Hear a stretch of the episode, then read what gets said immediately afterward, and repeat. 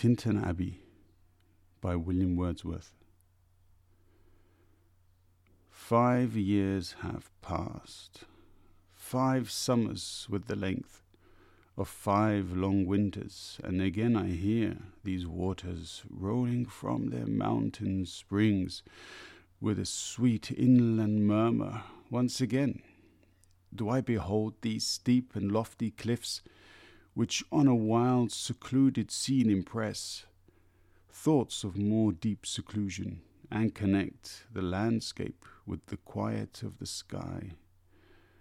The day is come when I again repose here under this dark sycamore and view these plots of cottage ground, these orchard tufts, which, at this season, with their unripe fruits,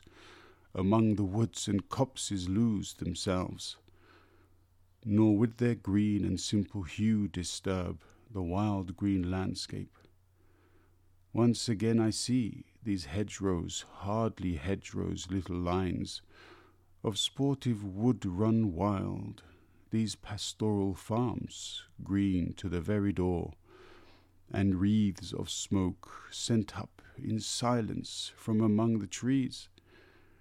with some uncertain notice, as might seem, of vagrant dwellers in the houseless woods, or of some hermit's cave where by his fire the hermit sits alone.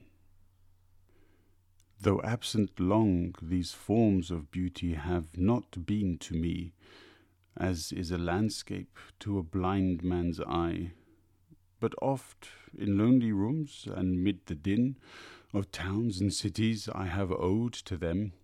in hours of weariness, sensation sweet, felt in the blood, and felt along the heart, and passing even into my purer mind with tranquil restoration. Feelings, too, of unremembered pleasure, such, perhaps, as may have had no trivial influence on that best portion of a good man's life his little nameless, unremembered acts of kindness and of love. Nor less, I trust, to them I may have owed another gift of aspect more sublime, that blessed mood, in which the burthen of the mystery, in which the heavy and the weary weight of all this unintelligible world is lightened, that serene and blessed mood in which the affections gently lead us on until the breath of this corporeal frame and even the motion of our human blood almost suspended, we are laid asleep in body and become a living soul, while with an eye made quiet by the power of harmony and the deep power of joy we see into the life of things. If this be but a vain belief, yet oh, how oft in darkness and amid the many shapes of joyless daylight, when the fretful stir, unprofitable, and the fever of the world have hung upon the beatings of my heart. How oft in spirit have I turned to thee, O sylvan Wye, thou wanderer through the woods. How often has my spirit turned to thee. And now, with gleams of half extinguished thought, with many recognitions dim and faint, somewhat of a sad perplexity, the picture of the mind revives again, while here I stand, not only with the sense of present pleasure, but with pleasing thoughts, that in this moment there is life and food for future years. And so I dare to hope, though changed, no doubt, from what I was when first I came among these hills, when like a roe I bounded o'er the mountains, by the sides of the deep rivers and the lonely streams, wherever nature led, more like a man flying from something that he dreads than one who sought the thing he loved. For nature then, the coarser pleasures of my boyish days, and their glad animal movements all gone by, to me was all in all. I cannot paint what then I was. The sounding cataract haunted me like a passion, the tall rock, the mountain, and the deep and gloomy wood. Their colours and their forms were then to me an appetite, a feeling and a love that had no need of a remoter charm. By thoughts supplied or any interest unborrowed from the eye, that time is past, and all its aching joys are now no more,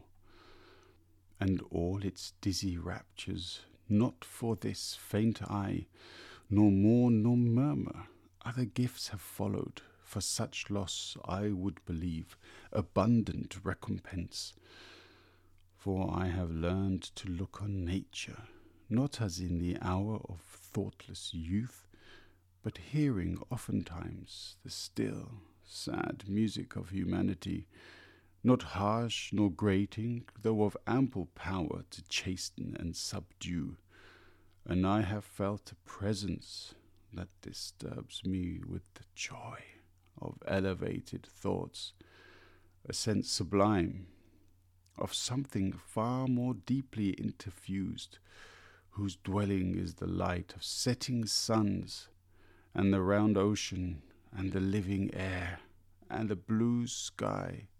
and in the mind of man, a motion and a spirit that impels all thinking things, all objects of all thought, and rolls through all things. Therefore am I still a lover of the meadows and the woods and mountains, and of all that we behold from this green earth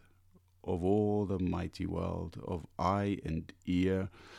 both what they half create and what perceive, well pleased to recognize in nature and the language of the sense the anchor of my purest thoughts, the nurse, the guide, the guardian of my heart and soul, of all my moral being.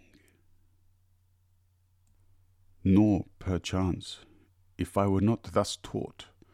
should I the more suffer my genial spirits to decay. For thou art with me here upon the banks of this fair river.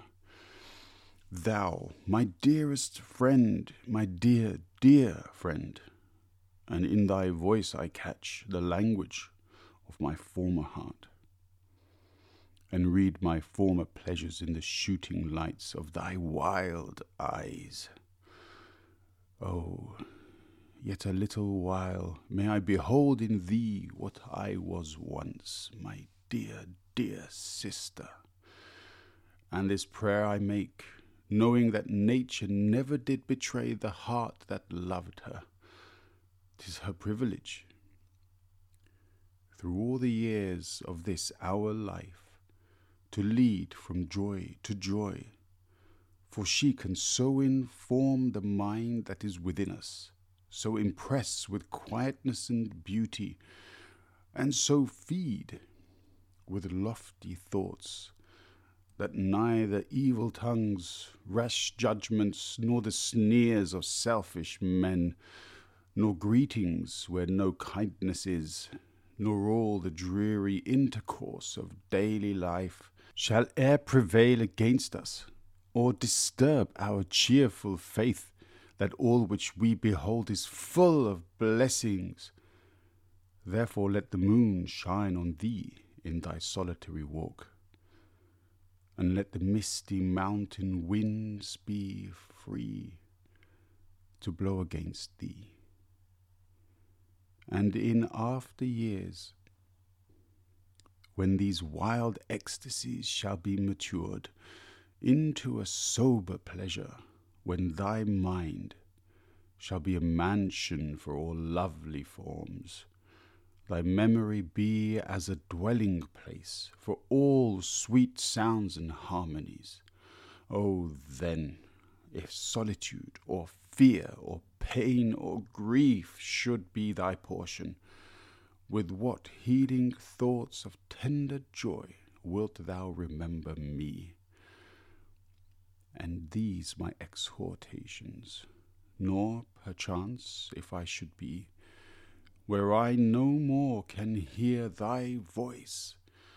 nor catch from thy wild eyes these gleams of past existence. Wilt thou then forget that on the banks of this delightful stream we stood together? And that I, so long a worshipper of nature, hither came, unwearied in that service, rather say with warmer love, oh, with far deeper zeal of holier love, nor wilt thou then forget that after my wanderings many years of absence, these steep woods and lofty cliffs, and this green pastoral landscape were to me more dear, both